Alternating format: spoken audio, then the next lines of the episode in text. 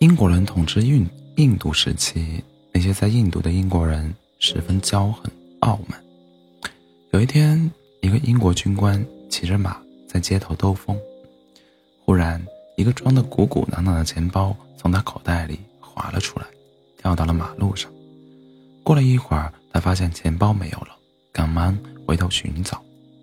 一位好心的印度人捡到了钱包，他正在着急地寻找失主。见到那位英英国军官焦急的样子，便问：“先生，你在找什么？”英国军官回答说：“我的钱包丢了，我正在寻找它。”好心的印度人马上把钱包还给了他。可是那个英国军官见印度人老实好欺，便想趁机敲他一笔。他打开钱包数了数。然后威胁印度人说：“我的钱包里装了七十枚金币，现在只剩下六十枚了。你赶快把拿去的石梅交出来，要不然我就对你不客气了。”印度人怎么也没想到这个英国佬蛮不讲理，他想争辩，可是英国军官蛮不讲理。最后，英国军官将他带到了警察局，警察记下了案情，又把他送到了法院。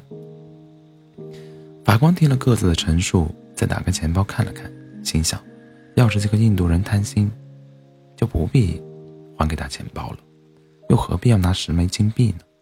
再说这个钱包已经很满，不要说再装十枚，就是再装进一枚也很困难，一定是英国佬仗势欺人。想到这里，法官开始裁裁决。法官另外拿出十枚金币交给那位英国佬，说。请你把这十枚金币装进钱包。英国佬费了全身的力气想把金币塞进钱钱包，可怎么也装不进去。